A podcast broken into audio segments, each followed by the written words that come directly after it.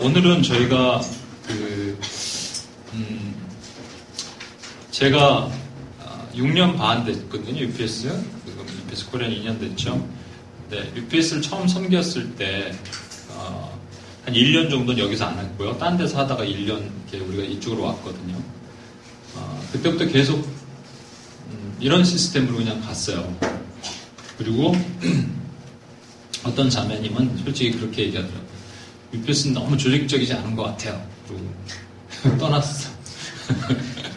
UPS가 조직적이지 않은 것 같아서 떠나셨던 것 같아요. 그래서 저는 제 설명을 좀 드리면, 제가 섬기던 교회에서 간사로 리더로 이렇게 섬길 때 하던 주 역할이 뭐냐면 시스템을 정비하는 거였어요. 그게 내 은사라고 생각하고, 또 회사에서 그런 일들을 많이 했었거든요. 오가나이즈 하고 막 이런 거, 막 팀을 만들고 막 이런 거요.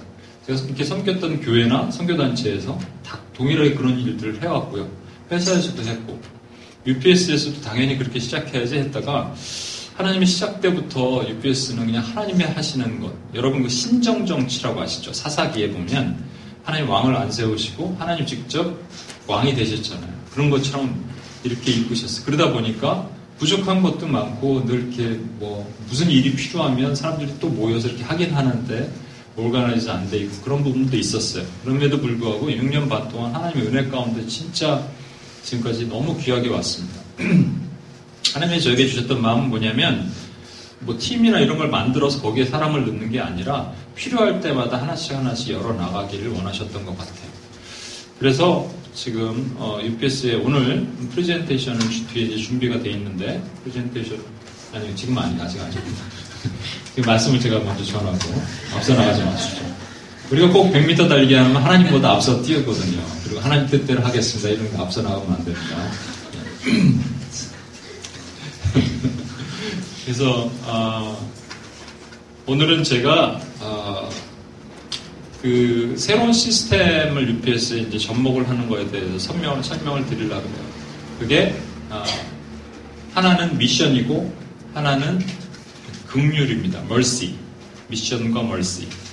그래서 옛날에 제가 한번 그 프레젠테이션 여러 차례 드렸잖아요. 왜냐하면 제가 기도하는데 하나님 그런 마음을 몇 년 전부터 주셨거든요. 뭐냐면 프레에 우린 기도하는 곳인데 자꾸 미션 멀시 그런 마음을 주시는 거예요. 그래서 저는 제가 한 2번 프레젠테이션 여기서 했었어요. 기억나시는 분 있을지 모르겠는데, 그래서 프레어 옆에 미션, 멀시 이렇게 해서 따로따로 독립적인 사역인 건데, 아무리 생각해도 이게 매치가 안 되는 거예요. 도대체 어떻게 하라는 건가. 그래서 하나님 뜻을 몰라 그냥 덮어두고 그냥 이렇게 계속 보다가 이제 그것을 조금 알겠더라고요. 말씀을 통해서 제가 좀 깨달음을 주신 것도 있고 알았어요. 그래서 하나님께서는 우리 프레어는 프레어로 가기를 원하시는 거예요. 거기에 미션과 멀시가 하나의 어떤 두 축처럼 이것을 움직이는, 모티베이트 할 수 있는 그 원동력이 되게 하시는, 힘이 되게 하신다는 거죠. 새로운 어떤 프레젠테이션 설명하기 전에 제가 말씀을 좀 여러분과 나누고자 합니다. 여러분 그냥 딱 생각 오래 하지 말고, 미션은 말 그대로 선교 전도, 우리 한성균 교수님도 몽골에서 오셨는데 선교 전도 이게 미션이죠, 그렇죠? 멀시 그럼 뭐예요? 가난한 자 구제하고, 가난한 자 아니더라도 내 옆집 사람이라도 이렇게 평상시 나는 누구한테 이렇게 밥을 잘 퍼주기를 좋아하고 이런 것들 있는 분들 있잖아요. 그러니까 아니면 그냥 전도 선교 이렇게 또 선교지를 위해서 기도할 때 특별히 마음이 막 열리는 분들도 있잖아요. 굳이 두 개를 나눌 필요는 없지만 꼭 나눠야 된다면 여러분은 어떤 것에 가깝습니까? 라고 할 때 나중에 사인업을 좀 받을 텐데, 그냥 하나만 한번 하고 두 개를 꼭 써야 된다면 그런 분들은 그냥 쓰십시오. 근데 꼭 두 개를 써야 될 이유가 없다면, 하나만 쓴다면 내가 미션에 나는 가까울까? 난 멀시 미니스트리에 가까울까? 한번 생각을 해보시면 좋겠어요. 미션이든 멀시든 어차피 이 영혼들에게 다가가는 거거든요. 그렇죠? 지난주에 제가 잠깐 설명을 했기 때문에 여러분 들으신 분이 있겠지만 다시 한번 잠깐 설명을 드릴게요. 이 말씀이 가장 이렇게 가난하고 소외되고 낮은 자, 또 외로운 자들에게 적용되는 말씀이었어요. 성경은 여태까지 이 말씀을 얼번 미션이나 이런 데서 많이 사용했습니다. 특히 얼번 미션이란 말 자체는 미션과 멀시가 합쳐져 있는 표현이거든요. 우리가 여기서 얼번 미션을 하는 거잖아요. 그렇죠? 예, 두 개가 합쳐있는 표현에서 가장 많이 쓰는 게 뭐냐면 소자에게 냉수 한 그릇 갖다 주는 것이 드는 자는 하늘에서 상이 큼이라. 지난주에 설명을 들었는데 못 들으신 분이 있어서 잠깐 간단하게 설명을 드릴게요. 여기서 소자가 우리는 이렇게 생각하거든요. 소자라는 것은 작은 자, 어린아이. 작은 자에게 냉수 한 그릇 갖다 주는 사람은 하늘의 상이 큼이라. 그래서 작은 자를 어떻게 여태까지 우리 여러분 알고 있었나면, 교회에서 배워왔나면, 안 그런 데도 있었겠지만, 그러니까 대다수 많은 교회에서 죄송합니다만 목사님들이 성경을 왜곡한 거예요. 어떻게 배워왔고 들어왔나 하면, 소자는 누구냐면 가난하고 낮은 자, 또 소외된 자, 그리고 냉수 한 그릇 갖다 주는 사람은 우리. 이렇게 여러분 여태까지 들어왔어요. 배워왔어요. 그런데 성경을 다시 한번 전체를 다 뒤집어서 여러분 다 보시고, 성경을 샅샅이 봐야 됩니다. 다 보시고, 혹시 이런 예수님이 직접 정말로 가난한 자, 정말로 돈 없고 가난하고 불쌍한 자를 직접적으로 언급하셨고 그들에게 가라라고 말씀하신 성경 구절이 있으면 저한테 한번 갖고 와 보십시오. 단 싱글을 볼 수도 없습니다. 예수님은 계속적으로 말씀하시는 게 소자, 어린아이 얘기하셨거든요. 제가 아까 좀 찬양할 때도 얘기했지만 예수님이 제자들을 부르시는 호칭이 있었어요. 제자들아! 이렇게 안 부르셨어요. 이 NIV 성경에는 friend, 친구여 이렇게 표현했지만, 물론 예수님 우리 친구가 되셨다는 자체가 놀라운 거죠. 그렇지만 파이돈이라는 말 자체는 어린아이들이 내게 온 것을 용납하고 금하지 말라라는, 이 어린아이들이 파이돈이거든요. 근데 제자들을 어떻게 부르셨다고요? 파이돈 부르셨다니까요. 제자들에게 얘들아 이렇게 부르셨어요. 얘들아라고 표현해 성경은 돼 있지만 원래는 뭐냐면 어린아이들아 이거라니까요. 어린아이들아, 나의 어린아이 루나야, 이거예요. 제가 이렇게 표현하니까 좀 힘들지만, 제가 아까도 고백했듯이 저는 좀 이 땅에 오래 살았으면 좋겠어. 아니, 다른 이유가 아니에요. 뭐 이 땅에 내가 오래 살아서 뭐 하겠어. 이제 이미 늙어갖고 이제 50인데 제가 오래 살았으면 좋겠던 이유가 한 가지 있어요. 소망이 생긴 거예요, 최근에. 뭐냐면 머리가 좀 백발로 막 해보고 얼굴도 쭈글쭈글하고 80 넘은, 여러분 혹시 찬양 중에 레블레이션이라는 찬양이 있거든요. 계시록의 영화가 있어요. 거기 보면 요한이 할아버지가 돼서 예수님 앞에 서는 장면이 있거든요. 전 그렇게 되고 싶은 마음이에요. 그 막 쭈글쭈글한 얼굴도 쭈글쭈글하고 백발의 머리에 주님 앞에 섰을 때 내가 바싹 엎드릴 거 아니에요. 그때 주님이 일으키시면서 뭐라 그러냐면 나의 아가야 이러실 거 아니에요. 생긴 건 주님이 더 젊어 보일 텐데 나의 아가야 이거 아니에요. 근데 그때 막 감격이 막 몰려올 것 같아. 막 울면서 주님 나의 아가야. 주님 우리를 그렇게 부르신다니까요. 아가야. 이게 파이돈. 그래서 제가 말씀드렸잖아요. 디베라 바닷가에서 다시 나타나셨을 때 제자들이 아무 소망 없이 그물을 계속 더 던지고 있을 때 뭐라고 부르셨다고요? 100m 정도 떨어졌거든요. 크게 부르셔야 된다고. 바다 위에. 멀리서 바라보는 산 제자들도 누군지 몰랐을 거예요. 누군지 모르는 사람이 갑자기 여러분에게 아그들아! 이러면 화나지. 이게 누구야? 이럴 텐데 아이들아! 그런 거예요. 파이돈! 아이들아! 여보게도 아니고 친구들도 아니고 보소서도 아니고 아이들아! 근데 제자들이 반응합니다. 고기를 잡았습니까? 못 잡았는데요. 우편으로 던지세요. 그때 그물이 고기가 막 잡힌 것을 보고 누군가 얘기했죠. 주시다. 아마 아이들아 했을 때부터 벌써 그들의 귀는 반응했을 거예요. 움직이지 못했을 뿐이지. 주님이 찾으시는 아이들아, 소자, 작은 자 전부 제자예요. 주님의 마음은 제자밖에 없었어요, 사실. 그래서 예수님께서 벳세다 고라신, 지금 수련회도 얘기했는데 다시 한번 리뷰할게요. 벳세다 고라신 가버나움 같은 예수님이 잘 아는 동네 가서 복음을 전할 때 안 받아들이니까 답답하셔서 슬기롭고 지혜로운 자는 안 받아들이는데 이 어린아이들은 받아들이는구나. 그렇습니다. 주님, 올소이다. 하나님 아버지. 주님께서 아버지가 주신 자 외에는 아버지를 아는 자가 없습니다. 이것을 아는 자가 없습니다. 안다는 건 뭐냐면 예수님을 아는 거예요. 예수님을 리빌을 하셨는데 아무도 예수님을 예수님인지 몰랐는데 이 어린아이들은 받아들인다는 거예요. 그 어린아이라고 얘기하는 것은요, 다른 표현이 아니라 뭐냐면 예수님을 받을 그릇이 된 애들을 어린아이라고 예수님 보시는 거예요. 성경 한번 찾아볼게요. 마태복음 10장 40에서 42. 마태복음 10장 40에서 42. 마태복음 10장 40에서 42. 제가 읽겠습니다. 너희를 영접하는 자는 나를 영접하는 것이요, 나를 영접하는 자는 나를 보내신 이를 영접하는 것이니라. 선지자의 이름으로 선지자를 영접하는 자는 선지자의 상을 받을 것이요, 의인의 이름으로 의인을 영접하는 자는 의인의 상을 받을 것이요, 또 누구든지 제자의 이름으로 이 작은 자 중 하나에게 냉수 한 그릇이라도 주는 자는 내가 진실로 너에게 이르노니 그 사람이 결단코 상을 잃지 아니하리라 하시니라. 이게 좀 어렵죠? 그래서 제가 좀 풀어서 다시 한번 설명해 볼게요. 너희를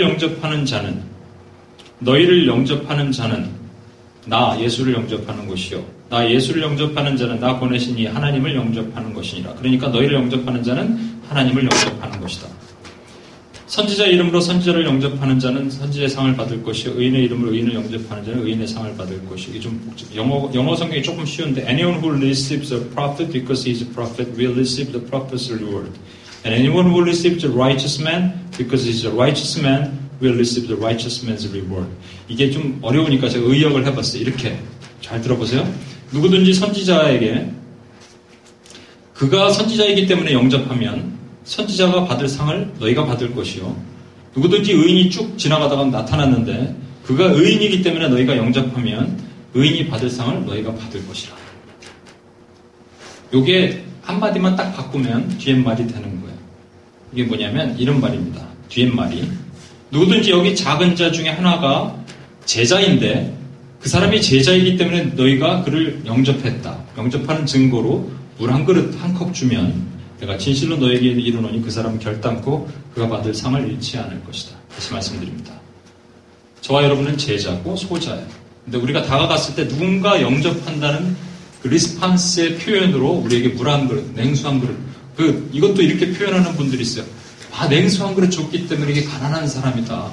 근데 아니에요. 뒤에 좀 설명을 드리겠지만 냉수 한 그릇, 물론 네팔이나 이런데 선교사님이 얘기를 들으니까 정말로 그 물 하나 길기 힘든 그 꼭대기에서 그 신방을, 8교에서 신방을 가는 선교사님이 얘기를 들었어요. 그랬더니 정말로 뭘 주고 싶은데 줄 게 없어. 그러니까 냉수 한 그릇 진짜 주더래. 근데 너무 달고 맛있었다 그러더라고. 그 얘기를 제가 들었던 기억이 나는데, 여기서 냉수 한 그릇이라는 것은요, 원래 욕하고 쫓아내야 되는데 받아들였다는 증거예요. 증거로 냉수 한 그릇이라도, 줄 거 없는데 진짜 이것이라도 하나 마십시오. 그래서 마시고 오는 거예요. 그래서 예수님의 관심은 누구냐? 오로지 딱 두 종류의 사람이에요. 뭐냐면 제자, 소자 플러스 소자를 영접하는 냉수 한 그릇 주는 사람. 아셨습니까? 그런데 왜 자꾸 우리는 가난하고 소외되고 사회적으로 낮은 계층의 사람들을 다가가야 된다고 이렇게 생각하냐? 왜 생각하냐면 성경에 보면 예수님이 늘 가난하고 소외되고 낮은 사람들과 함께 있지 않았습니까? 라고 얘기하는 거예요. 근데 그거는 여러분, 성경은 문화도 이해하고 역사도 알아야 돼요. 여러분, 왜 한숨을 쉬었어요? 가난하고 소외되는 사람이니까 마음이 막 뜨겁죠. 그래서 한숨을 쉰 거죠. 네, 그런 거 알고 있어요. 성경은요, 신약시대 보면, 그레코로만 시대를 보면 95% 정도가 엘리트층, 특권층은요 5% 정도였고요, 우리는 중산층이라는 게 있죠. 중산층. 그레코로만은 중산층이 없어요. 저도 이걸 배우다가 깜짝 놀랐는데, 노중산. 그냥 부자 5%, 95%, 완전 가난. 둘 중에 하나, 중간 갭이 없습니다. 문맹률이 몇 퍼센트인지 아십니까? 98%예요. 온리 2%만 성경을 읽을 수 있어요. 그러니까 예수님이 목수의 아들이 갑자기 딱 회당에 가서 성경을 딱 펴면서 이사야 61장을 읽으니까 다들 놀라는 거 아니에요? 쟤 누구야? 어떻게 성경을 읽고 이러는 거 아니에요? 그렇죠? 여러분, 5%만 아주 엘리트층이고 나머지 95%는 전부 완전 가난한 사람이니까, 이거 이만저만 가난이 아니라, 그래서 스스로 너무 가난하니까 스스로 몸을 팔아서 노예가 되는 거예요. 노예가 되면 그래도 먹을 수 있으니까. 특권층이라고 생각하는 제사장들 있죠. 그 당시 이스라엘은 한 2만 명의 제사장이 있었습니다. 그 반열이라고 그래갖고 24반열로 나눠서 한 반열에 한 800명 정도가 있어요. 근데 돌아가면서 제사를 섬기는 거예요. 분향도 하고 제사를 섬기고 1년에 딱 2번 돌아오는 거예요. 일주일씩 자기에게. 그 기간에 월급 받는 거예요. 제사장들은 뭐로 받는 건지 아십니까? 11조 받는 거예요. 그 기간에 딱 받아. 나머지 다 누가 착복을 하냐면 대제사장과 그 윗그룹들이. 그러니까 2만 명의 제사장들도 전부 가난한 거예요, 여러분. 세례 요한의 아버지 사가랴도 가난했습니다. 그래서 할 수 있는 게 뭐냐면, 물론 그들이 다른 일을 할 수 있어요. 사람들에게 상담도 해주고 재판도 관리해주고 이런 일도 할 수 있으면 돈을 받는 일이 아니에요. 그래서 평상시는 무슨 일을 하냐면 농사 짓는 거야. 노가다 하다가 그 기간에만 섬겨서 그 기간에 받는 또 재물을 조금 받고. 그러니까 모두 가난하다고 보시면 돼요. 모두 무식하고 모두 가난해. 그러니까 예수님께서 다가가는 사람이 다 그런 거예요. 예수님이 그런 분들에게 다가가지 않았습니까? 이게 아니라 그냥 다 그런데 뭘. 또는 이런 얘기가 있습니다. 그러면 하나님께서 왜 마리아에게 오셨냐? 조금 이렇게 특권층, 5%의 특권층에게 오시지 않고 마리아와 같이 낮은 자에게 오셔서 마리아 스스로가 비천하다라고 표현하거든요. 성경을 읽으면 한번 찾아볼까요? 누가복음 1장 46에서 50절입니다. 누가복음 1장 46에서 50절. 한번 같이 찾아볼게요. 누가 한번 읽어주시면 좋을 것 같아요. 누가복음 1장 46에서 50.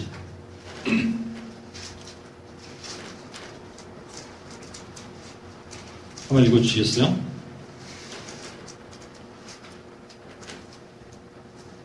목소리 좋은 마리아가 이때 감사합니다. 네, 감사합니다. 네.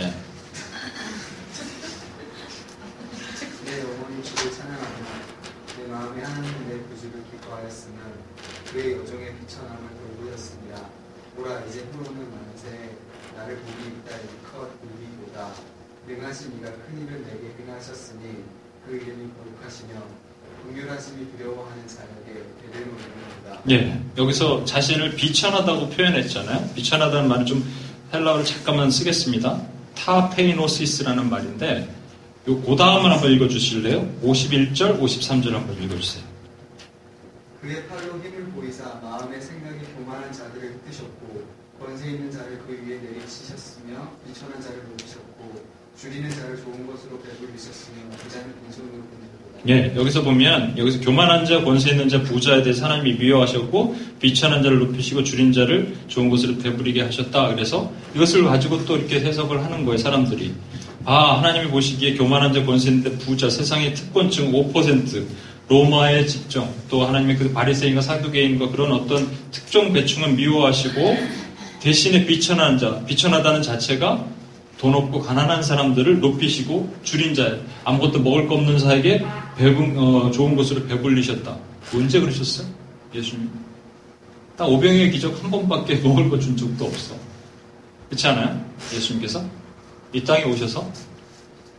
그럼 여기 비천하다는 아까 타페이노스라는 말이 성경에 여러 번, 한 8번 나오는데 비슷한 거 빼고 제가 몇 가지 읽어볼 테니까 여러분 한번 들어보십시오. 타페이노스가 정말로 가난하고 비천한 걸 얘기하는 건지 아닌지를 마태복음 11장 29절 예수님이 말씀하세요. 나는 마음이 온유하고 겸손하니 타페이노스 나의 멍에를 메고 내게 배우라. 그리하면 나의 마음이 쉼을 얻으리라. 겸손. 로마서 12장 16절 너희는 마음을 같이하여 높은 데에 마음을 두지 말고 도리어 낮은 데에 처하고 스스로 지혜 있는 채 하지 말라. 겸손. 고린도후서 7장 6절 그러나 낙심한 자들을 위로하신 하나님이 디도가 오므로 우리를 위로하셨다. 낙심하고 마음이 힘든 상한 사람. 야고보서 4장 6절 그러나 더욱 더 큰 은혜를 주시나니 그러므로 일렀을 때 하나님이 교만한 자를 물리치시고 겸손한 자에게 은혜를 주신다. 타페노스. 베드로전서 5장 5절 젊은 자들아 이와 같이 장로들에게 순종하고 다 서로 겸손으로 허리를 동이라. 하나님은 교만한 자를 대적하시되 겸손한 자에게 은혜를 주시니라. 겸손. 비천이 뭐예요? 겸손이에요. 예수님이 찾는 신자는 누구냐면 예수님을 담을 그릇을 가진 사람이라고요. 그게 겸손한 사람. 그게 비천한 사람. 마리아가 왜 스스로 비천했다고 표현했냐? 본인은 몰랐겠죠. 그렇지만 이 고백을 통해서 우리를 들려주시는 거예요. 그건 뭐냐면 하나님의 이 겸손한 자, 주의 종이오니 계집종이 주여 주의 뜻대로 하시옵소서. 이게 겸손한 순종이잖아요. 주님 오셨어요. 그래서 쓰시는 거예요. 한 가지만 더 찾아볼게요. 야고보서 1장 9절에서 11절 같이 한번 이번에 목소리가 조금 안 좋은 사람이 한번 읽어주세요. 야고보서 1장 9절에서 11절. 야고보서 1장 9절에서 11절 읽어주실래요?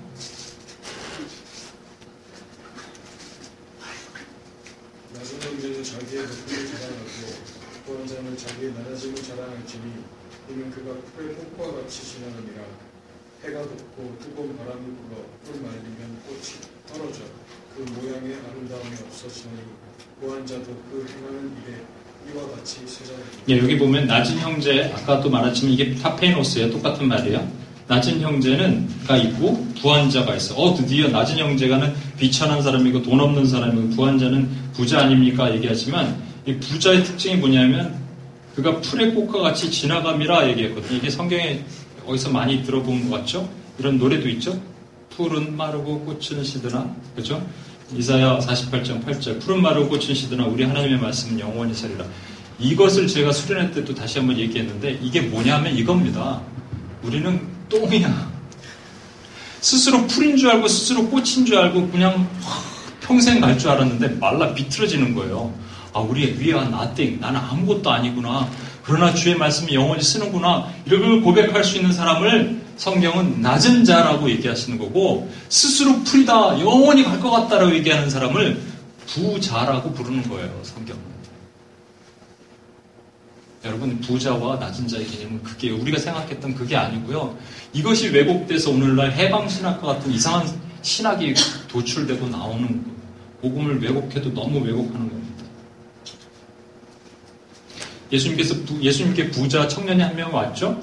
그래서 어떻게 하면 내가 영생을 얻으리까 했더니 예수님께서 우리가 십계명의 뒷부분을 하라고 말씀해 주시고 그 하라고 말씀해 주시는 것이 아니라 결국은 할 수 없다는 것을 알려주시려고 얘기하시는 거예요. 그랬더니 자기가 어렸을 때부터 다 했대. 그랬더니 예수님께서 뭐라고 하시냐면 그럼 가난한 자들을 위해서 너의 재산을 다 팔고 나를 따라라. 이렇게 얘기하시는 거예요. 할 수 없다라는 거죠. 두 마음을 품었기 때문에 이미 교만한 자예요. 그렇죠? 예수님을 담을 그릇이 없는 자예요. 그래서 그가 슬퍼하면서 떠나갔어요. 그때 예수님이 뭐라고 하시냐면 부자는 천국에 들어가는 것이 낙타가 바늘귀 들어가는 것보다 어렵다라고 말씀하셨죠. 그때 제자들이 깜짝 놀랍니다. 그럼 과연 누가 천국을 갑니까? 누가 영생을 얻습니까? 누가 구원받습니까? 본질이 틀린 거예요. 예수님 말씀하신 부자는 뭐라고요? 다시 말씀드립니다. 부자는 뭐라고요? 교만한 자. 스스로 무엇을 담을 수 있어 스스로 은혜를 받을 수 있고 스스로 구원을 얻을 수 있으라고 뭘 하면 내가 영생을 얻으릴까라고 얘기하는 사람이라고. 그렇게 해서 영생 절대 못 얻어. 영생은 어떻게 얻냐면 주님이 그냥 주시는 거예요. 그러니까 이렇게 얘기했잖아요. 사람은 할 수 없으되 누가 하신다? 하나님이 하신다. 이렇게 얘기한 거예요. 다시 설명합니다. 예수님의 관점에서는 부자와 가난한 사람이 분명히 있어요. 그런데 부자와 가난한 사람, 이 가난한 사람은 누구냐면 예수님을 담을 그릇이 돼 있는 사람을 주님은 가난한 사람, 담을 그릇이 돼 있지 않고 스스로 무언가 할 수 있다고 믿는 사람을 부자라고 얘기합니다. 하나만 더 성경 찾아볼게요. 마태복음 5장입니다. 이건 제가 읽을게요. 여러분 잘 아시는 산상수훈에 있는 말씀이에요. 산상수훈 말씀 5장 1절입니다. 예수께서 무리를 보시고 산에 올라가 앉으시니 제자들이 나오는지라 입을 열어 가르쳐 이르시되 심령이 가난한 자는 복이 있나니 천국에 그들이 것이며 애통하는 자는 복이 있나니 그들이 위로를 받을 것이며 온유한 자는 복이 있나니 그들이 땅을 기업으로 받을 것이며 의지로 목마른 자는 복이 있나니 그들이 배부를 것이며 긍휼히 여기는 자는 복이 있나니 그들이 긍휼히 여김을 받을 것이며 마음이 청결한 자는 복이 있나니 그들이 하나님의 힘을 볼 것이며 화평하게 하는 자는 복이 있나니 그들이 하나님의 아들이라 일컬음을 받을 것이며 의를 위해 박해를 받는 자는 복이 있나니 천국이 그들의 것입니다. 나로 말미암아 너희를 욕하고 박해하고 거짓으로 너희를 거슬러 모든 악한 말을 할 때는 너에게 복이 있나니 기뻐하고 즐거워라. 하늘에서 너희의 상이 큼이라. 너희 전에 있었던 선지자들도 이같이 박해하였느니라. 여러분, 여기 특히 3절에 있는 말씀, 심령에 가난한 자, 요 때문에 이게 원래 이사야 61장에 있는 말씀, 내가 온 것은 가난한 자에게 복음을 전하려 하심이라. 이거를 믿고 아직도 아까 얘기한 것처럼 신학이 막 갈라졌다고 얘기했죠. 심령에 가난한 자, the poor in spirit 같고 지금도 두 동강이로 나눠져 있어요. 심령, 예수님께서 심령을 위해서 오셨다, 영혼을 위해서 오신 거 아니야 얘기하는 사람과 그래도 여전히 poor, 가난한 사람을 위해서 오신 거 아니야 라고 얘기하는 두 신학의 분류고 나눠져 있거든요. 근데 저는 그런 걸 다 떠나서 중요한 거는 3절로부터 12절까지 이게 누구에게 하신 말씀일 것 같아요? 심령이 가난한 자는 복이 있다. 이쪽엔 심령이 가난한 그룹이 있구나. 저기는 애통하는 그룹이 있구나. 저쪽 산 넘어서는 거기는 의지로 목마른 그룹이 있구나. 이렇게 말씀하시는 걸 것 같아요. 전부 한 그룹을 얘기하시는 거예요. 예수님의 온통 관심은 누구라고? 제자예요. 이게 제자에게 하신 말씀이라고요, 여러분. 뒤에 보면 그렇게 말씀하시잖아요. 의를 위해 박해를 받는 자는, 의를 예수님을 위해서 박해를 받는 자는 복이 있다 그랬는데, 이게 세상이 부자가 예수님을 위해서 박해받아요? 아니에요. 예수님을 담을 그릇이 돼 있는 그 어린아이, 작은 자, 낮은 자, 겸손한 자, 그들이 마음이 가난하고요, 그들이 긍휼히 여김을 받고요, 그들이 남을 긍휼히 여기고요, 그들이 마음이 청결해서 하나님을 볼 수 있고요, 그런 사람들이라고요. 그게 제자예요. 저와 여러분이라고. 그런 사람이 복이 있대요. 그러니까 여러분, 여태까지 알고 있었던 세상에 가난한 자, 소외되고 낮은 자들을 찾아간다, 이 개념 자체가 롱 어프로치예요. 뭐냐면요, 예수님은 가난하고 소외된 자도 물론 이게 중요하지 않다는 게 아니라 그런 걸 보시지만 지금 누구를 위해서 다 준비하시는 거냐면 제자들을 위해서 준비하시는 거예요. 긍휼히 여기냐 니네가? 그럼 니네가 긍휼히 여기를 받을 것이다. 네가 긍휼히 누구를 여겨주면 그 사람이 잘 될 것이다. 이렇게 말씀하셔야 되는데, 네가 누구를 긍휼히 여기니? 그럼 내가 너를 가서 위로해주고 네가 긍휼히 여김을 받게 해줄게. 너 의에 주리고 목마르냐? 누구를 위해서 물 한 걸 줘. 그럼 그 사람이 잘 될 것이다가 아니라, 너 의에 주리고 목마르냐? 그럼 네가 배부를 것이야. 너 마음이 가난하니? 그러면 네가 준 돈 남에게 주면 그 사람이 부자 될 걸? 아니고, 너 마음이 가난하니? 그럼 넌 천국이 네 거야. 누구에게 하신 말씀이야? 제자들이라고. 그럼 우리는 여태까지 이 퍼스펙트가 부게 되면서 우리가 마음이 어려운데, 그러면 우리는 세상에 가난하고 소외되고 이런 사람들한테 안 가도 되겠네? 그게 아니에요. 제가 여러분에게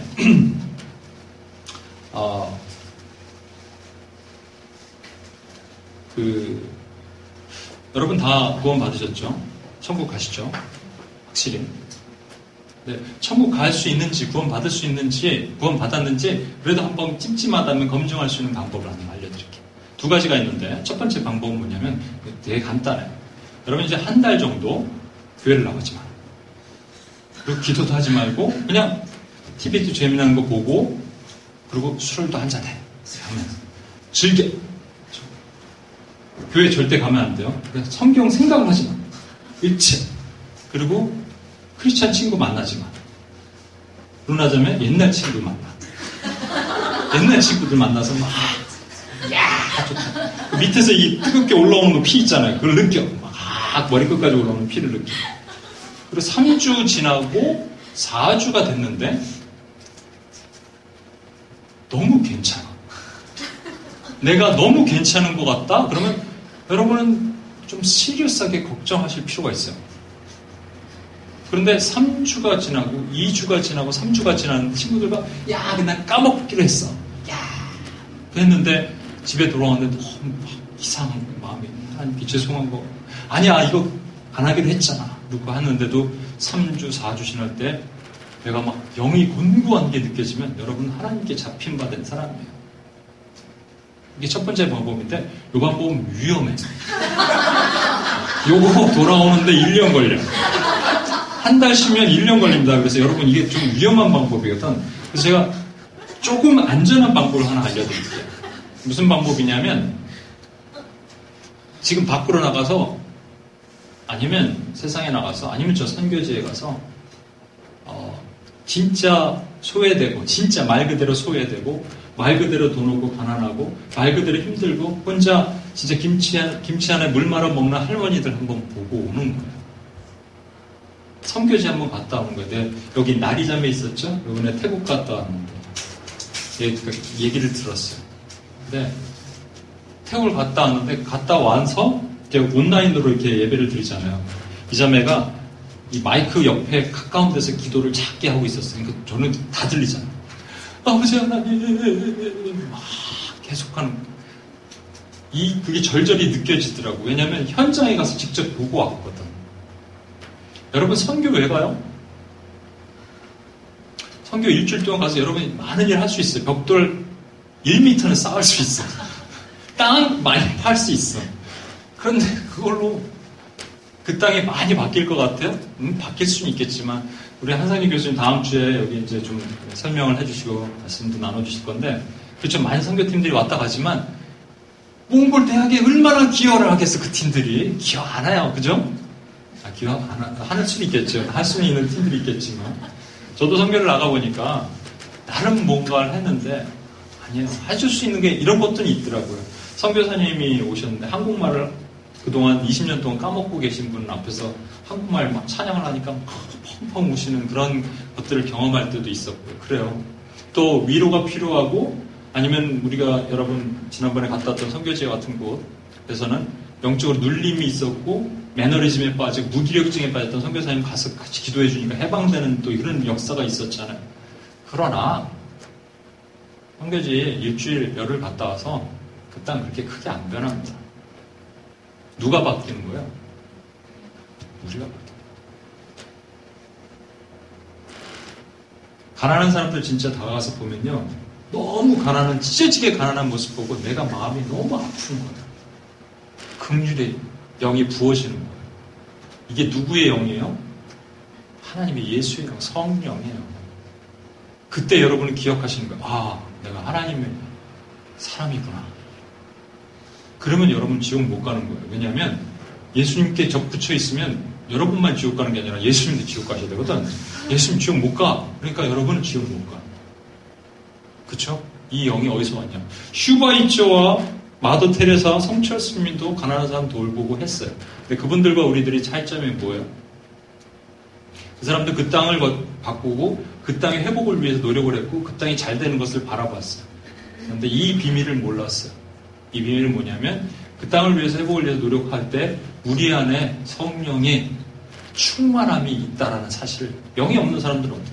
마더 테레사 미안합니다만 다음에 한번 그런 얘기를 할게요. 마더 테레사가 죽기 전에 실제 그랬거든요. 나는 하나님을 못 느낀다. 한두 번 얘기한 게 아니라 여러 번 얘기했어요. 제가 그 증거를 가지고. 그렇게 열심히 섬겼던 분이에요. 왜냐하면 그 땅이 바뀌길 원했거든요. 그 땅의 영혼들이 빨리 회복되고 가난에서 탈출하길 원했거든요. 안 된다니까. 그러면 우리가 이 땅에서 십자가의 신학이 붕괴되는 거예요. 고난을 통과하는 신학이. 가난한 사람들을 물론 도와줘야 돼요. 맞아요. 그 땅이 회복되고 길도 닦아주고 열심히 할 수 있는 거 다 해야 돼요. 그런데 그게 아니라니까. 그러면 하늘의 소망을 두지 말고 이 땅의 소망을 둬야 되게. 제가 좋아하는 찬양이 있습니다. 우리 나중에 한번 누가 소프라노가 불러주시면 좋겠네요. 어지신 목자라는 거 알아요? 어지신 목자.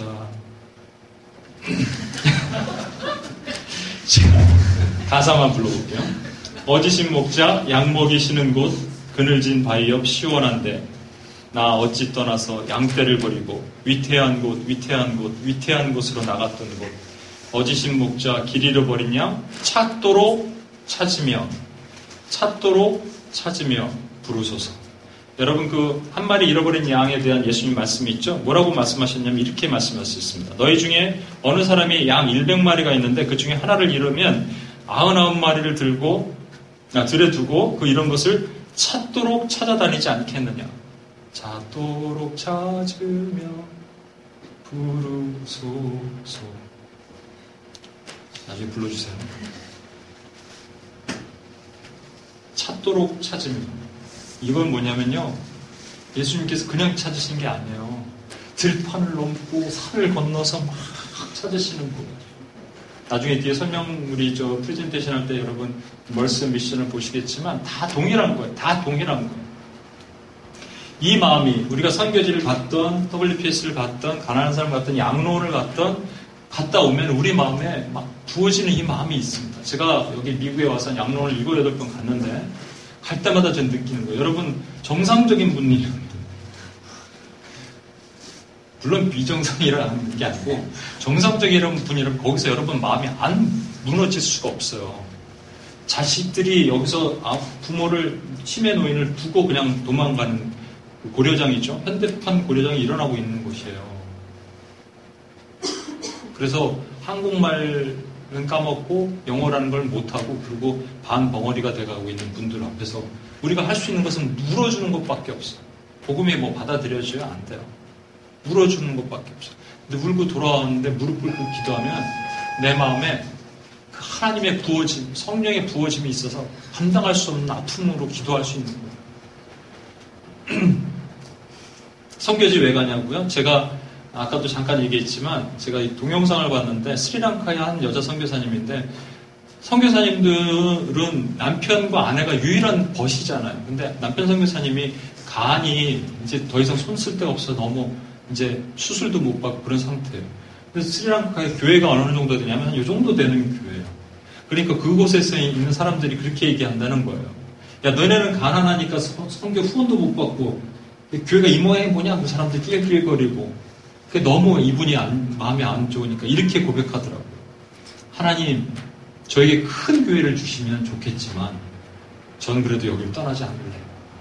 만약에 저와 여러분이 그런 현장을 갔다 왔다면 갔다 오는데 비행기 안에서 가만히 있을 수 없을 거예요. 눈물 흘리고 그쵸? 이곳에 돌아와서도 그 아픈 마음을 끌어안고 기도했을 거라고. 그래서 보는 거예요. 그래서 선교사님들 여기 오시는 거고 그래서 상황도 보시면 우리가 잘 모르니까 조금 더 깊이 들어가서 같이 현장에 같이 보자는 거예요. 여러분 중에 미션, 여러분 중에 멀시 분명히 2개 다 주시는 분들이 있겠으면 좋겠지만 이렇게 좀 구분해서 할 수 있다면 한 가지를 한번 생각해 보시고 내가 이거를 좀 할 수 있을 것 같다 생각하는 분들 도와주시는 거예요. 이 팀이 전체가 나중에 제가 설명을 드리겠지만 전체가 하나의 팀이 됐으면 좋겠어요. 책 중에 여러분 그 레디칼이란 책 배단입교에서 레디칼 읽으라 그러죠. 근데 그게 나중에 들었어요. 그래서 제가 한번 설명을 드리고자 합니다. 저도 읽었는데 참 꼭 한번 읽어보세요. 레디칼이란 책이 있습니다. 데이비드 플래시라는 그 버밍엄에 소재한 브룩힐스 교회의 목사님인데 레디칼이라는 익스피리멘탈 실험을 한 거예요. 교인 전체를 대상으로 그 실험을 합니다. 그 책에서 이런 부분이 있어요. 주님이 원하시는 것은 그분처럼 생각하고 그분처럼 사랑하고 그분처럼 보고 그분처럼 가르치고 그분처럼 섬기는 자질을 갖춘 소수, 재해자, 어린이, 낮은 자뿐이다.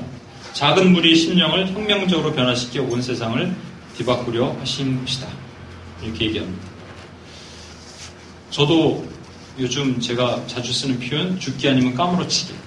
일평생 주님 평생 망고장 이 땅에 살 거 아니면 죽기 아니면 까무러치기로 사는 거예요. 죽으면 데려가시고 까무러치면 주님이 일어나서 다시 까마귀 먹이시면 또 먹고 냉수 한 그릇 먹고 또 가는 거예요. 이 책에서 그분이 5가지를 하나님의 자녀라면 꼭 해야 된다는 5가지를 얘기합니다. 그래서 설명을 드릴게요. 여러분이 얼마나 복 받은 사람인지 내가 설명을 드릴게요. 첫 번째가 뭔지 아십니까? 전 세계를 위해 기도하라. 하고 있잖아. 이거 왜 이렇게 썼는지 아세요? 이분이? 세상 대부분의 교회는 전 세계를 위해서 기도 안 하니까. 여기 오셨다고 하시는 많은 목사님들, 선교사님들은 주로 안 그러시는데 목사님들 가끔 이렇게 오시거나 또 선교사님들 중에서도 오시면 이런 얘기를 하시거든요. 오, 이분들이 누구예요? 이렇게 기도를 해요. 그래 속으로 고맙지만 속으로는 이렇게 얘기해요. 당연한 건데 왜 저렇게 얘기하실까? 아, 저분이 기도 안 하는 분이구나. 속으로 이렇게 판단하는. 전 세계를 위해 기도하라. 2번째, 말씀 전체를 샅샅이 읽으라. 샅샅이 읽으라는 것은 여러분 오해하지 말라는 거예요. 복음을 얼마나 왜곡할 수 있는데 그래서 말씀을 제대로 읽으라는 거예요. 3번째, 의미 있는 곳을 위해 재정을 희생하라. 재정을 좀 흘려보십시오. 저 흘릴 데 없으면 저한테 흘리세요. 저한테 흘리지 마시고. 네. 재정을 흘리는 것이 왜냐면 재정은 돈이 있는 곳에 너의 마음이 있다 그러셨잖아요. 마음이 어딨냐고요? 여기 있어요? 여기 있어? 아니야. 여기 있다니까. 돈이 있는 거죠. 여러분 지갑이 여러분의 마음이야. 네 번째, 당신을 필요로 하는 낯선 곳에 가서 섬기라. 이거. 여러분을 필요로 하는 낯선 곳이 있어요. 여러분이 익숙지 않은 곳에 가서 섬기라는 거예요. 마지막, 복음적인 지역교회에 헌신하라. 전 요건 약간 반대하는데, 이건 맞는 얘기인데, 왜냐하면 지역교회의 복음이 다 무너져 가고 있으니까. 근데 지난주에 말씀드렸죠. 여러분은 남겨놓은 사람으로 부르셨기 때문에 여러분 교회 떠나지 마십시오. 당분간 그 교회를 지켜. 여러분 떠나면 교회가 이단된다니까. 떠나지 마십시오. 지키시다. 끝까지. 눈물을 흘리며 목사님을 위해서, 교회를 위해서, 성도를 위해서 기도하시고 때가 되면 나오세요. 복음적인 지역교회를 헌신합니다. 우리 파워포인트 좀 틀어주세요.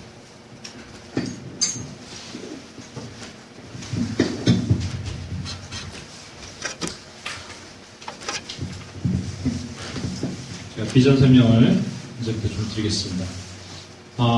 Prayer Blessing, 아까도 말씀드렸지만 옛날에는 이렇게 패러렐로 Prayer, 미션과 멀시를 있는 줄 알았어요. 하나님으로부터 음성은 제가 미션과 멀시를 받았는데 이게 어떻게 하라는 건지 잘 몰라봤고, 근데 이게 맞는 것 같아요. 그래서 Prayer Blessing 하면서 그동안에 기도만 했는데 이제 훈련이 하나 생겼죠. 그죠? 우리가 APLTC 안에 뒤에 설명을 드리겠지만 여러 가지 섹션이 있거든요. 그래서 월요일 정기 기도 모임, 온라인, 또 연합 기도 모임, 또 훈련에는 이런 거 뒤에 좀 설명을 드릴게요. 이런 훈련이 있습니다. 근데 이렇게 하기를 원하시는 것 같아요. 제 생각에. 그래서 미션과 멀시가 프레이어 블레싱을 서포트하는 거로 가기를 원하시고, 우리는 프레이어, 그래서 얼번 UPS도 이름 바꾸려고 그런 적 몇 번 있었다니까요. 아시는 분 있겠지만 얼번 블레싱 미니스트리를 바꿔야 되나 그랬어요. 왜냐면 하나님 자꾸 블레싱 이걸 하기를 원하시는데, 근데 이게 아 이런 뜻이 숨은 뜻이 있었구나 이걸 아는데 2년 걸렸어요. 무시한 거예요. 제가 만약에 그때 즉각으로 나왔으면 여러분 UPS 이름 바뀌었습니다. 근데 아니라는 거죠. 트레이닝 코스. 제가 말씀드렸잖아요. 어렸을 때부터 15년 전부터 제가 선교 학교에 대한 비전을 주셨는데 저는 까먹고 있었는데 우리 어머니가 기도하고 계시면서 맨하탄 저 건물 얼마 하냐 한남 쪽에 그러시면서 그래서 깜짝 놀랐었던 선교 학교가 일어나고 있는 거예요. 그래서 우리 APLTC라는 훈련 밑에 IPTC, Intercessory Prayer Training Course가 있고요. 송보수자, 화해자, 파수꾼 기도인도. 기도 인도를 할 수 있는 사람을 세우는 코스예요. 그다음에 SWTC는 knowing God, knowing self, knowing 사탄. 이걸 알아야지 우리 영적 전쟁을 할 수 있거든요. 그래갖고 이 기도를, 이 훈련을 또 계속적으로 할 것이고, EPTC, 이건 진짜 필수. 왜냐면요. 이렇게 모르는지 몰랐어. 에스카톨러지 프레이 트레이닝 코스, 종말론적 교육. 그래서 제가 이거는 여러분 전체를 대상으로 여러 번 반복해서 할 거예요. 이건 들어야 됩니다. 그리고 여러분이 들어서 교회를 위해서 기도해 주시고, 교회가 구멍이 나 있는 교회는 여러분들이 들어서 해주셔야 돼요. 우리 임지미 집사님 와 계시면 어떤 분과 같이 식사를 한 적이 있었죠? 그때 사모님이 그런 얘기를 하셨잖아요. 우린 몰라요, 잘. 목사님들도 잘 몰라요. 어디서 보고 배우는지 아세요, 목사님들이? 그냥 옆 동네에서 나오는 유튜브 보고 배우는 거야. 이게 오늘날 심각한 문제예요. 근데 여러분들이 기도하실 수 있어요. 그 다음에 프레이어 리더 트레이닝 코스. 그래서 여기 리더를 세우는 요거가 있고, 프리루이키지스로요, PTGT가 있어요. 이 5개를 합쳐서 우리가 APFTC 하는데, 이거 다 끝나면 여러분 라이센스를 받는 거예요. 어디든지 갈 수 있는. 딱지가 있거든요. 경찰 만나면 이거 보여주시면 돼요. APFTC 이렇게 하시면 돼요. 그래서 PG가 이제 앞으로는 제가 조하니까 셀은 아니거든요. 우리 조와 셀. 그래서 조로 얘기했는데, 조란 이름 빼고 그냥 PG로 하고, 그냥 이 조장도 PG장으로 하면 좋을 것 같아요. PG장. 된장, PG장, 뭐 이렇게 하는데, APLTC 훈련 이수한 분이 있고, 안 받으신 분이 있거든요. 상관없습니다. 여기서 훈련을 안 받으셔도 또 PG에 들어가서, 할 수 있어요. 기도를 참여하고, 그 다음 훈련을 이렇게 받을 수 있어요. 그죠? 이 전체가, PG든 언PG든 상관없이 미션 블레싱이나 멀시 블레싱을 같이 했으면 좋겠어요. 그냥 사인업을 좀 이따 나눠드릴 때 하십시오. 사인업을 했다고 여러분이 뭐 진짜로 그냥 프레셔를 받고 커밋먼트를 해야 되는 그런 건 아니에요. 그냥 전체를 우리가 어떻게 하나님께서 나에게 우리를 부르신 사람들이 어떤 분이 있는지 보고서 하는 거예요. 그래서 민명수 간사님이 미션 블레싱을 담당하시고 김유상 간사님 멀시 블레싱을 일단 담당하시기로 했고요.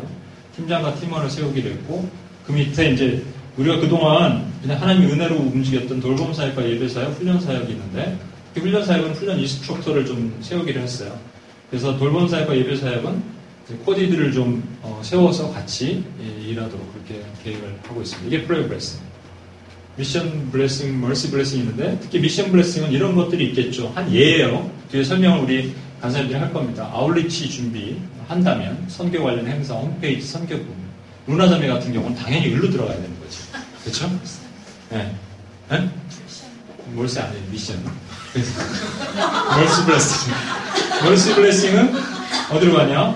WPS나 양로원 사역이나 이런 쪽. 두 개 다 한 거죠, 루나자면은. 두 개 다. 원래 하나님이 두 개 다로 부르신 거예요. 네. 그래서 이런 사역들을 할 수가 있어요. 사역을 안 해도 상관없어요. 여러분이 같이 그냥 마음으로 기도해 주고, 바쁘고 그러면 못 하는 거죠. 근데 그냥 하나로, 여러분, 내가 어느 정도는 어디로 들어가야겠구나. 이 정도는 쓸 수 있었으면 좋겠어요. 프레이어 블레싱은 이, 돌봄 사역팀과 예배 사역팀이 있는데 그냥 팀이 아니고 이거는 TFT처럼 여러분이 필요할 때마다 도와주시는 분이 있었으면 좋겠고 이걸 놓고 우리가 고민을 했는데 팀의 개념이 아니라 이제 코디를 세우는 그런 일을 하게 될 것 같습니다. 돌봄팀은 음식을 섬기고 문지기, 새가족들 관리하고 뭐 이런 일들을 할 거고 예배 사역팀은 찬양 예식 여긴 이제 다 우리 것도 있고 막 섞여 있는데. 또 관리하고 미디어 녹음 녹화하는 부분 지금 지수참에 혼자 막 고군분투하고 있는데 오늘도 안 갖고 왔다고 지금 이걸로 하고 있는데 이것도 같이 나눠서 도와주셔야 돼요. 음향 파워포인트, 헌금위원, 공헌성 준비하는 거 이런 거를 코디네이팅 할 수 있는 분이 세워줘야 됩니다. 그 다음에 기도사역팀은 PG장이죠. 기도문을 준비하고 기도인도하고 기도문을 리바이스하는 것까지. 그때까지 PG 모임을 할 때 그것 때문에 또 스트레스 받는 분들도 있었던 것 같아요. 그죠? 우리 PG장님들. 모여서 뭘 해야 되나 고민하고 막 그랬는데, 이제 저도 그 고민을 이해하고, 또 너무 GT에 대해서 하나님 뭐라고 말씀하셨는데 들어봅시다. 이것도 힘든 것 같아요. 그래서 여러분의 이 상황을 이해하고, 이제는 이렇게 하면 좋을 것 같아요. 그냥 기사, 이렇게 우리 여러분 기사들 쭉 보시면서 전략 기도, 영역 기도, 이런 기도들이 있잖아요. 이런 걸 쭉 준비하면서 도원 형제가 예를 들어서, 이런 것들이 있었네. 그래서 한 두 가지 정도를 그냥 그 카톡에다가 담아가는 거예요. 갔더니, 어디 가세요? 네. 카톡에다 담아가는 거예요. 담아가서 같이 모였을 때 디스커션하고, 이런 일이 있는데 얘기하고 서로 알고, 그리고 영적 화수를 같이 한번 생각해 보는 거죠. 마귀는 뭐가 이렇게 이때 좋을까? 그랬더니 이거 아닐까요? 그래요? 난 이거라고 생각하는데? 그러면서 얘기를 해보는 거죠. 근데 도원 형도 생각하고 우리 그럼 같이 기도할 때 하나님의 마음을 주는 거죠. 하나님은 이렇게 우리가 기도하기를 원하시는구나. 그래서 저거 오는 거예요. 그래서 나 다음번 기도할 때 준비할 때 적용할 수 있잖아요. 그렇죠? 그래서 PG의 모임이 그렇게 바뀌었으면 좋겠고요. 말하자면 기도 사역팀이에요. PG가. 그다음에 훈련 사역팀은 인스트럭터 훈련하고, UPS 우리 예를 들어서 진학코디는 여러분 이제 전부 다 그렇게 돼야 되는데, 여기 계신 건 예외 없이 다 그렇게 됐으면 좋겠어요. 여러분들 어느 곳에 가서, 어느 교회에 가서 UPS라는 걸 설명을, 프레젠테이션을 할 수 있으면 좋겠어요. 그래서 다 툴은 만들어 놨으니까 다, 배단이 교회에 가서도 하시고, 셀 모임에 가서도 이리로 와봐. 그래갖고 이거 다 설명하시고, WPS라는 게 뭐냐? 실제 우리 이 교회에서 성화자매가 교회에서 연락이 왔더라. 그 교회에서 성화자매가 연락이 온 게 아니라 누구죠? 또 누구지? 혜연자매가 연락이 왔어요. 그래서 그 교회 전도사님이 우리 WPS에 와서 참여하고 싶으시다는 거예요. 너무 좋은데 참여가 안 돼. 여러분 한 10명 데리고 왔는데 우리는 이미 다 레디가 준비된 사람인데 와서 2명씩 짝을 지면서 길을 걸어야 되는데 그거 어떻게 할 거예요? 누구랑 할 거예요? 준비도 안 된 분들이. 그러니까 방법은 뭐냐면 누군가 그 교회에 가서 프레젠테이션하고 설명하고 양육시켜주는 방법밖에 없어요. 그것을 김유한 가서 옛날에 다 다닐 거야. 안 돼. 이제 여러분들이 다 다니는데 여러분들이 하십시오. APLTC도 마찬가지. 그래서 프레이 블레싱에 두 가지가 있는데 담당 간사는 유명수 간사님이고 팀장의 안성유, 그 팀장인 문주원 자매님을 설계했어요. 문전자매님은 지금 또 여러 가지 계획한 것들이 있어서 바쁜 걸 아는데 일단은 우리가 기도하면서 그런 마음을 주셔서 이렇게 했고, 여기 담당 간사님이 김유성 간사님이고 협력 서정범 간사님, 부팀장과 팀원은 앞으로 세워질 것이고요. 여기도 팀원 세워질 것이고, 여기는 성유자매님을 팀장으로 놓은 이유는 뭐냐면 명수 간사님이 다른 일들이 좀 많아서 일단 뺐어요. 기도 사역팀은 안성유, 장지수, 김정은, 문주원이고, 우리 지원자매님이 3월에서 6월에 한국을 들어가시는데 일단 계속적으로 일단 사역을 섬겨주시고, 장기적으로 이건 2014 풀이니까 혹시 마음이 바뀌어서 안 들어가게 되면 즉각 얘기해 주시면 바로 다시.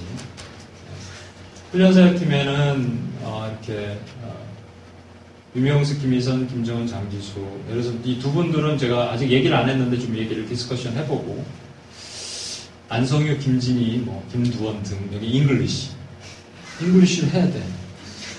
네? 준비해서 번역 다 하시고 해주십시오. 네, 영어로. 이 지킴 같은 데 가서 컨퍼런스 할 때 프레젠테이션 할 거거든요. 난 영어가 안 돼서 프레젠테이션도 준비를 하시고 3,000명 앞에서 그래서 다들 끌고 모아갖고 훈련을 시키는 거예요. 올 연말까지. 두 명